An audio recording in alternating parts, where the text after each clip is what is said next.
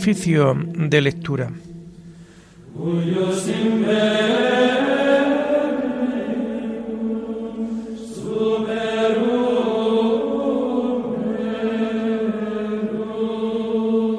Comenzamos el oficio de lectura de este miércoles 9 de marzo del año 2022, miércoles de la primera semana del tiempo de Cuaresma, y en donde la Iglesia hace conmemoración de Santa Francisca Romana, religiosa.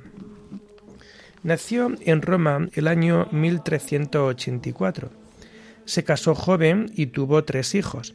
En la dura época que le tocó vivir, repartió sus bienes entre los pobres, atendió a los enfermos y desempeñó una admirable actividad con los necesitados, destacando sobre todo por su humildad y paciencia.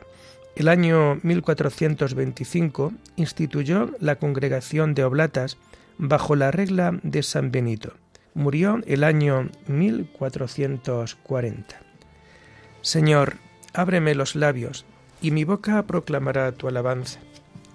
Gloria al Padre y al Hijo y al Espíritu Santo, como era en el principio, ahora y siempre, por los siglos de los siglos. Amén.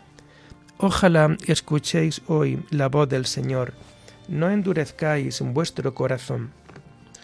Ojalá escuchéis hoy la voz del Señor, no endurezcáis vuestro corazón. Del Señor es la tierra y cuanto la llena, el orbe y todos sus habitantes. Él la fundó sobre los mares, Él la afianzó sobre los ríos. Ojalá escuchéis hoy la voz del Señor, no endurezcáis vuestro corazón. ¿Quién puede subir al monte del Señor? ¿Quién puede estar en el recinto sacro? Ojalá escuchéis hoy la voz del Señor, no endurezcáis vuestro corazón el hombre de manos inocentes y puro corazón, que no confía en los ídolos ni jura contra el prójimo en falso. Ese recibirá la bendición del Señor, le hará justicia el Dios de salvación. Ojalá escuchéis hoy la voz del Señor, no endurezcáis vuestro corazón. Este es el grupo que busca al Señor, que viene a tu presencia, Dios de Jacob. Ojalá escuchéis hoy la voz del Señor, no endurezcáis vuestro corazón. Portones, alzad los dinteles, que se alcen las antiguas compuertas, va a entrar el Rey de la Gloria. Ojalá escuchéis hoy la voz del Señor, no endurezcáis vuestro corazón. ¿Quién es este Rey de la Gloria? El Señor héroe valeroso, el Señor héroe de la guerra. Ojalá escuchéis hoy la voz del Señor, no endurezcáis vuestro corazón. Portones, alzad los dinteles, que se alcen las antiguas compuertas, va a entrar el Rey de la Gloria. Ojalá escuchéis hoy la voz del Señor, no endurezcáis vuestro corazón. ¿Quién es ese Rey de la Gloria? El Señor Dios de los ejércitos, Él es el Rey de la Gloria. Ojalá escuchéis hoy la voz del Señor, no endurezcáis vuestro corazón. Gloria al Padre y al Hijo y al Espíritu Santo, como era en el principio, ahora y siempre, por los siglos de los siglos. Amén. Ojalá escuchéis hoy la voz del Señor, no endurezcáis vuestro corazón.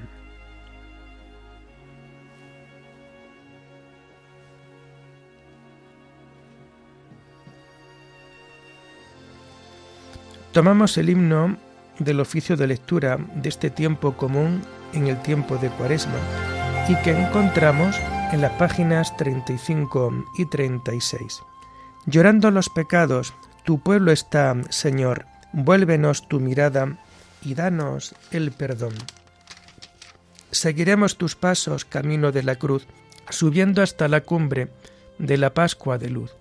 La cuaresma es combate, las armas, oración, limosnas y vigilias por el reino de Dios. Convertid vuestra vida, volved a vuestro Dios, y volveré a vosotros. Esto dice el Señor. Tus palabras de vida nos llevan hacia ti. Los días cuaresmales nos las hacen sentir. Amén.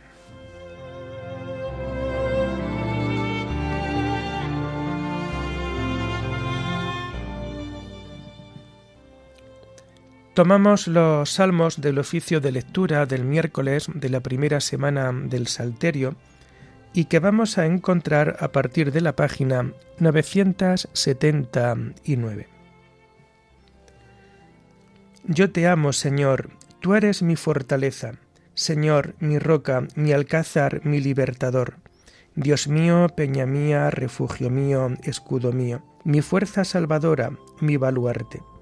Invoco al Señor de mi alabanza y quedo libre de mis enemigos. Me cercaban olas mortales, torrentes destructores me aterraban, me envolvían las redes del abismo, me alcanzaban los lazos de la muerte. En el peligro invoqué al Señor, grité a mi Dios. Desde su templo Él escuchó mi voz y mi grito llegó a sus oídos. Gloria al Padre y al Hijo y al Espíritu Santo como era en el principio, ahora y siempre, por los siglos de los siglos. Amén. Yo te amo, Señor, tú eres mi fortaleza.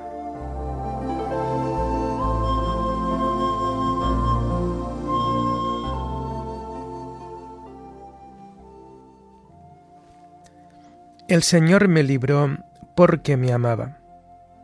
Entonces tembló y retembló la tierra Vacilaron los cimientos de los montes, sacudidos por su cólera. De su nariz se alzaba una humareda, de su boca un fuego voraz, y lanzaba carbones ardiendo. Inclinó el cielo y bajó, con nubarrones debajo de los sus pies. Volaba a caballo de un querubín, cerniéndose sobre la sala del viento, envuelto en un manto de oscuridad como un toldo lo rodeaban oscuro aguacero y nubes espesas. Al fulgor de su presencia las nubes se deshicieron en granizo y centellas. Y el Señor tronaba desde el cielo. El Altísimo hacía oír su voz. Disparando tus saetas los dispersaba, y sus continuos relámpagos los enloquecían. El fondo del mar tembló, y se vieron los cimientos del orbe cuando tú, Señor, lanzaste un bramido, con tu nariz resoplando de cólera. Desde el cielo alargó la mano y me agarró, me sacó de las aguas caudalosas, me libró de un enemigo poderoso, de adversarios más fuertes que yo. Me acosaban el día funesto, pero el Señor fue mi apoyo. Me sacó a un lugar espacioso, me libró porque me amaba. Gloria al Padre y al Hijo y al Espíritu Santo, como era en el principio, ahora y siempre, por los siglos de los siglos. Amén. El Señor me libró porque me amaba.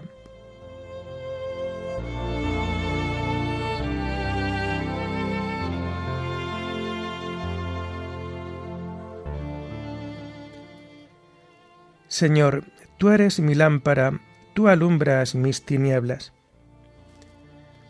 El Señor retribuyó mi justicia, retribuyó la pureza de mis manos, porque seguí los caminos del Señor y no me rebelé contra mi Dios, porque tuve presente sus mandamientos y no me aparté de sus preceptos. Le fui enteramente fiel, guardándome de toda culpa. El Señor retribuyó mi justicia, la pureza de mis manos en su presencia. Con el fiel tú eres fiel, con el íntegro tú eres íntegro, con el sincero, tú eres sincero. Con el astuto, tú eres sagaz. Tú salvas al pueblo afligido y humillas los ojos soberbios. Señor, tú eres mi lámpara. Dios mío, tú alumbras mis tinieblas. Fiado en ti me meto en la refriega. Fiado en mi Dios, asalto la muralla. Gloria al Padre y al Hijo y al Espíritu Santo como era en el principio, ahora y siempre, por los siglos de los siglos. Amén. Señor, tú eres mi lámpara, tú alumbras mis tinieblas.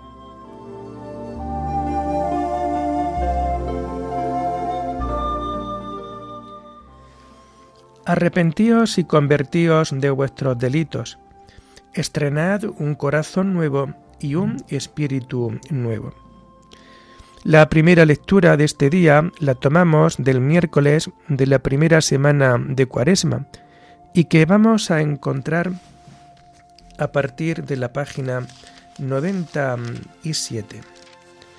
Está tomada del libro del Éxodo, la plaga de las tinieblas y el anuncio de la plaga de los primogénitos. El Señor dijo a Moisés, Extiende tu mano hacia el cielo, y se extenderá sobre el territorio egipcio una oscuridad palpable. Moisés extendió la mano hacia el cielo, y una densa oscuridad cubrió el territorio egipcio durante tres días. No se veían unos a otros ni se movieron de su sitio durante tres días, mientras que todos los israelitas tenían luz en sus poblados. El faraón llamó a Moisés y Aarón y les dijo, Id a ofrecer culto al Señor.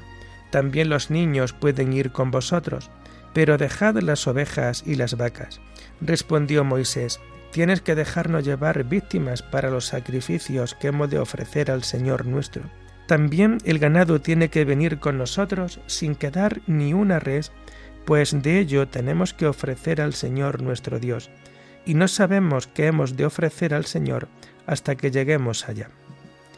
Pero el Señor hizo que el faraón se empeñara en no dejarlos marchar. El faraón pues le dijo, Sal de mi presencia y cuidado con volver a presentarte. Si te vuelvo a ver, morirás inmediatamente. Respondió Moisés, lo que tú dices, no volveré a presentarme. El Señor dijo a Moisés, Todavía tengo que enviar una plaga al faraón y a su país. Después os dejará marchar de aquí, es decir, os echará a todos de aquí. Habla todo el pueblo, que cada hombre pida a su vecino y cada mujer a su vecina utensilios de plata y oro. El Señor hizo que el pueblo se ganase el favor de los egipcios. Y también Moisés era muy estimado en Egipto por los ministros del faraón y por el pueblo. Dijo Moisés, Así dice el Señor, a medianoche yo haré una salida entre los egipcios.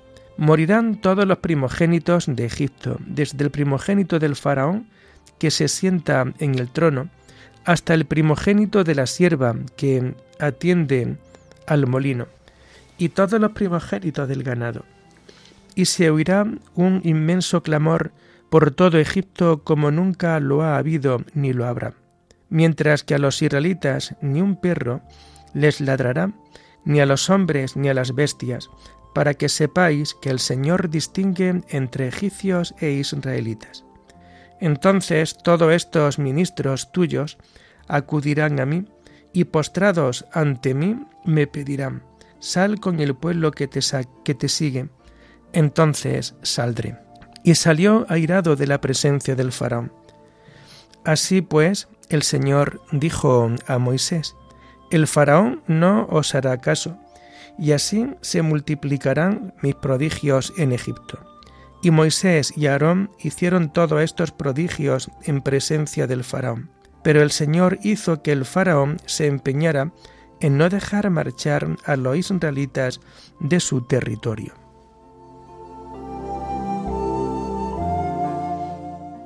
Merecían quedarse sin luz, prisioneros de las tinieblas, por haber tenido recluido a sus hijos, que iban a transmitir al mundo la luz incorruptible de tu ley. Sobre los egipcios se cernía una noche agobiante, pero tus santos tenían una luz magnífica que iban a transmitir al mundo la luz incorruptible de tu ley.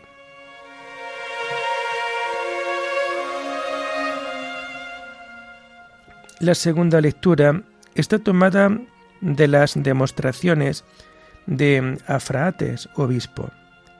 La circuncisión del corazón. La ley y la alianza fueron transformadas totalmente. Dios cambió el primer pacto hecho con Adán e impuso otro a Noé. Luego concertó otro también con Abraham, que cambió para darle un nuevo a Moisés. Y como la alianza mosaica no fue observada, otorgó otra a la última generación, alianza que en adelante ya no habría de cambiarse, pues a Adán le había impuesto el precepto de que no comiera del árbol de la vida. Para Noé hizo aparecer el arco iris sobre las nubes. Luego a Abraham, elegido ya a causa de su fe, le entregó la circuncisión como señal para la posteridad. Moisés tuvo a su vez el Cordero Pascual como propiciación para el pueblo. Y cada uno de estos pactos era diferente de los otros. En efecto, la circuncisión que da por buena aquel que selló los pactos es la aludida por Jeremías. Quitad el prepucio de vuestros corazones. Y si se mantuvo firme el pacto que Dios sellara con Abraham, también éste es firme y fiel, y no podrá añadírsele ninguna otra ley, ya tenga su origen en los que se hallan fuera de la ley, ya en los sometidos a ella. Dios, en efecto, dio a Moisés una ley con todos sus preceptos y observancias, pero como no la guardaron, abrogó lo mismo la ley que sus preceptos, y prometió que daría una alianza nueva que habría de ser distinta de la anterior, por más que no haya sino un mismo dador de ambas. Y esta es la alianza que prometió que daría. Todos me conocerán, desde el pequeño al grande, y en esta alianza ya no hay circuncisión de la carne que sirva de señal del pueblo. Sabemos con certeza, queridos hermanos, que Dios fue otorgando distintas leyes a lo largo de las varias generaciones y que dichas leyes estuvieron en vigor mientras a él le plugo, y luego quedaron anticuadas de acuerdo con lo que el apóstol dice. A través de muchas semejanzas, el reino de Dios fue subsistiendo en cada momento histórico de la antigüedad. Efectivamente, cuando nuestro Dios es veraz y sus preceptos son fidelísimos, por eso cada uno de los pactos se mantuvo firme en su tiempo y se comprobó como verdadero. Y ahora los que son circuncisos de corazón viven y se circuncidan de nuevo en el verdadero Jordán, que es el bautismo de la remisión de los pecados. Josué, hijo de Nun, circuncidó por segunda vez al pueblo con un cuchillo de piedra, cuando él y su pueblo atravesaron el Jordán. Jesús nuestro Salvador circuncidó por segunda vez con la circuncisión del corazón a todas las gentes que creyeron en Él y se purificaron con el bautismo. Y lo hizo con la espada de su palabra, más tajante que espada de doble filo. Josué, hijo de Num, hizo pasar por el pueblo, hizo pasar al pueblo a la tierra prometida.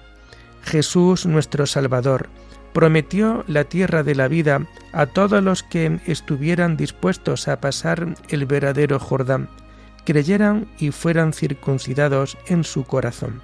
Bienaventurados, pues, quienes fueron circuncidados en el corazón y volvieron a nacer de las aguas de la segunda circuncisión. Estos serán quienes reciban la herencia junto con Abraham, guía fiel y padre de todas las gentes, porque su fe le valió la justificación.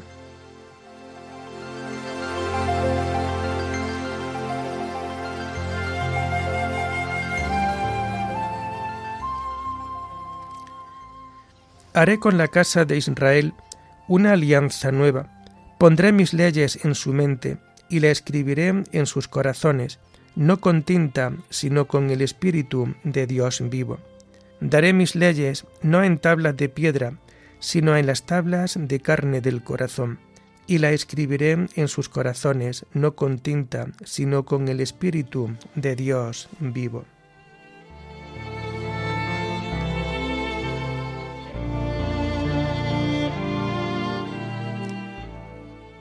Y en este día 9 de marzo, donde hacemos conmemoración de Santa Francisca Romana religiosa, hacemos también la lectura propia de este día, que está tomada de la vida de Santa Francisca Romana, escrita por María Magdalena Anguillaria, superiora de las Oblatas de Torspech. La paciencia y la caridad de Santa Francisca. Dios probó la paciencia de Francisca no sólo en su fortuna, sino también en su mismo cuerpo, haciéndola experimentar largas y graves enfermedades, como se ha dicho antes y se dirá luego. Sin embargo, no se pudo observar en ella ningún acto de impaciencia, ni mostró el menor signo de desagrado por la torpeza con que a veces le atendían. Francisca manifestó su entereza en la muerte prematura de sus hijos, a los que amaba tiernamente. Siempre aceptó con serenidad la voluntad de Dios, dando gracias por todo lo que le acontecía. Con la misma paciencia soportaba a los que la criticaban, calumniaban y hablaban mal de su forma de vivir. Nunca se advirtió en ella ni en el más leve indicio de aversión respecto de aquellas personas que hablaban mal de ella y de sus asuntos. Al contrario, devolviendo bien por mal, rogaba a Dios continuamente por dichas personas. Y ya que Dios no la había elegido para que se preocupara exclusivamente de su santificación, sino para que emplease los dones que Él le había concedido para la salud espiritual y corporal del prójimo, la había dotado de tal bondad que a quien le acontecía ponerse en contacto con ella, se sentía inmediatamente cautivado por su amor y su estima, y se hacía dócil a todas sus indicaciones. Es que por el poder de Dios, sus palabras poseían tal eficacia, que con una breve exhortación consolaba a los afligidos y desconsolados, tranquilizaba a los desasosegados, calmaba a los iracundos, reconciliaba a los enemigos, extinguía odios y o rencores inveterados. En una palabra, moderaba las pasiones de los hombres y las orientaba hacia su recto fin. Por esto todo el mundo recurría a Francisca como a un asilo seguro, y todos encontraban consuelo, aunque reprendía severamente a los pecadores y censuraba sin timidez a los que habían ofendido o eran ingratos a Dios. Francisca, entre la diversa enfermedades mortales y pestes que abundaban en Roma, despreciando todo peligro de contagio, ejercitaba su misericordia con todos los desgraciados y todos los que necesitaban ayuda de los demás. Fácilmente los encontraba. En primer lugar, les incitaba a la expiación, uniendo sus padecimientos a los de Cristo, Después les atendía con todo cuidado, exhortándoles amorosamente a que aceptasen gustosos todas las incomodidades como venidas de la mano de Dios, y a la que las soportasen por el amor de aquel que había sufrido tanto por ellos.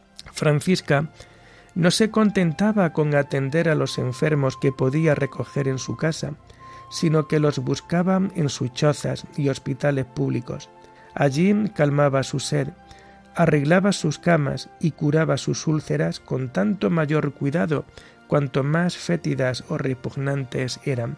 Acostumbrada también a ir al hospital de, de Camposanto, y allí distribuía entre los más necesitados alimentos y delicados manjares. Cuando volvía a casa, llevaba consigo los harapos y los paños sucios y los lavaba cuidadosamente y planchaba con esmero, colocándolos entre aromas, como si fueran a servir para su mismo Señor.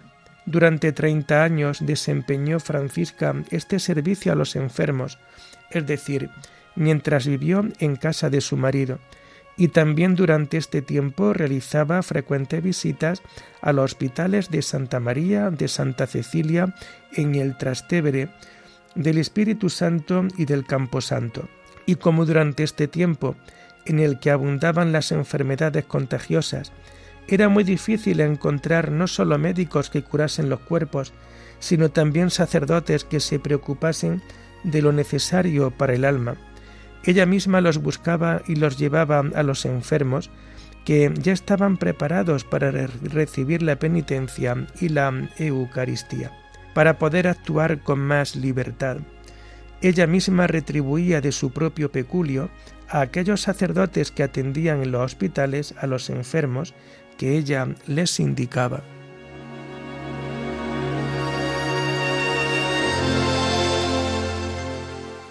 El Señor te bendiga, pues ya saben todos los del pueblo que eres una mujer de cualidades. El Señor ha glorificado tu nombre de tal modo que su alabanza está siempre en la boca de todos, pues ya saben todos los del pueblo que eres una mujer de cualidades. Oremos. Oh Dios, que nos diste en Santa Francisca Romana un modo singular de vida matrimonial y monástica, concédenos vivir en tu servicio de tal perseverancia que podamos descubrirte y seguirte en todas las circunstancias de la vida. Por nuestro Señor Jesucristo, tu Hijo, que vive y reina contigo en la unidad del Espíritu Santo y es Dios, por los siglos de los siglos. Amén. Bendigamos al Señor, demos gracias a Dios.